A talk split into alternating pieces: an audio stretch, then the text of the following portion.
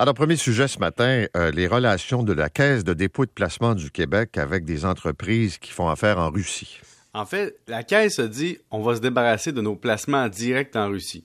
Ça, il y a une logique de dire on va pas aller créer une situation où est-ce qu'on a un risque géopolitique au-delà de notre idéalisme, au-delà de notre côté, on va collaborer à l'effort de, d'isoler la Russie et tout ça, il y a pour la Caisse aussi un, risque d'affaires et de rendement, c'est-à-dire si jamais on fait, avec, on fait affaire avec des placements directs en Russie et il y a des conséquences à cause de la crise qu'il y a présentement. Tu as vu d'ailleurs que Poutine veut se faire payer le pétrole en rouble.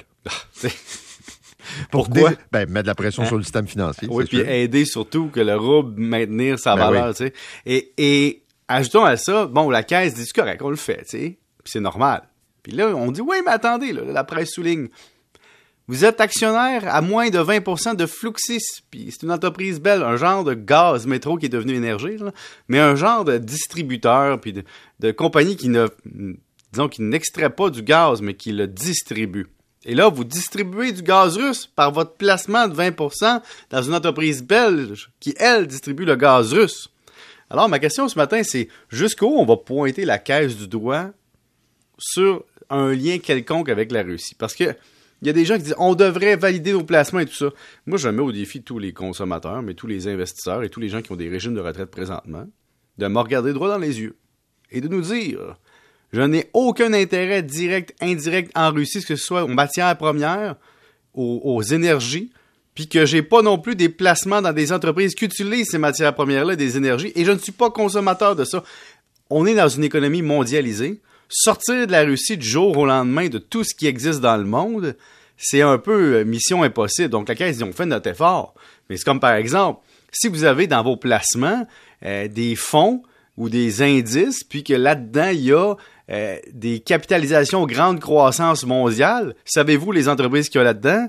Qu'est-ce qu'elles font? Où est-ce qu'elles prennent leur argent? Et donc, je trouve ça un peu propre de vouloir demander à la caisse de, de sortir de tout ça, alors que le même le plus altermondialiste des syndiqués d'extrême gauche a des intérêts personnels dans du rendement qui exploite du monde dans son régime de retraite. Alors, j'essaie juste de dire, on peut demander de sortir de la Russie sur des placements directs, mais des intérêts indirects, on va-tu renier la France parce qu'il achète du gaz de la Russie? Jusqu'où on va aller dans notre idéalisme? Bon, tu as un petit cours 101 de fiscalité euh, ce matin pour nous. Oui, je ne vais pas rendre ça compliqué, Paul.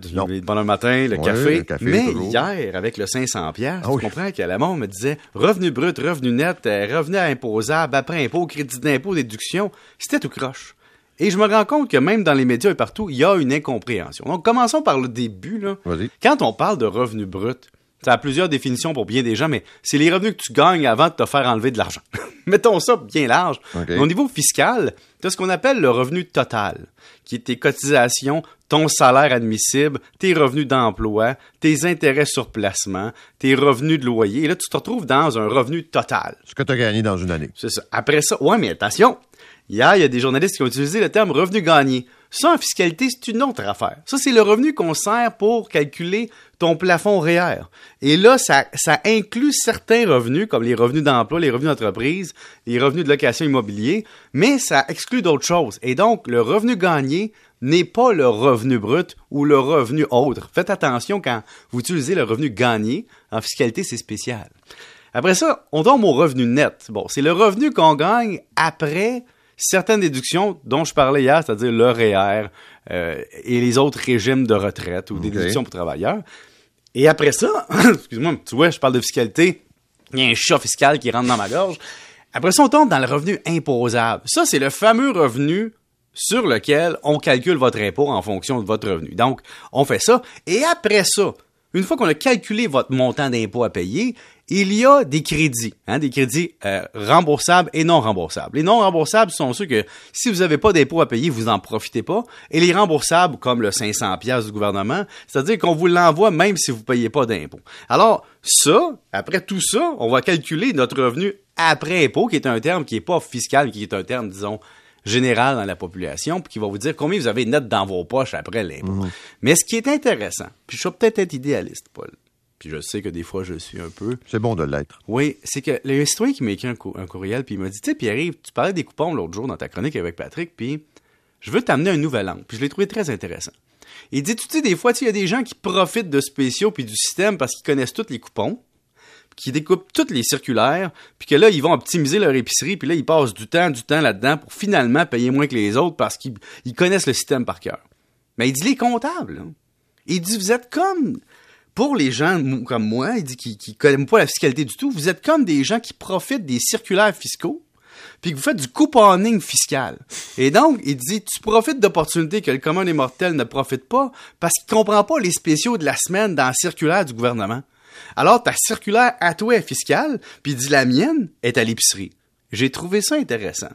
Mais ce que j'amène comme autre argument, c'est qu'on pourrait s'arranger au gouvernement pour que tout le monde sache lire la circulaire fiscale. C'est-à-dire, je sais que tout le monde serait passionné que dans leur cursus de vie, ils aient une formation fiscale disponible. Mais ça, tu sais, Pierre, là, tu parles de la formation fiscale, mais tu sais, la formation en finances personnelles, tout court, là. Mais ça, ça, ça c'est là, là, au secondaire, ça vient de revenir. On est là, on est là revient, mais c'est encore bien compliqué parce qu'il y en a qui trouvaient que c'était capitaliste, puis que je suis pas trop, là. Ah, il y, a toujours, ben, c'est ça, à faire, puis je vais te dire quelque chose entre toi et moi. C'est sûr qu'il y a des gens qui se sont fait imposer d'enseigner ça.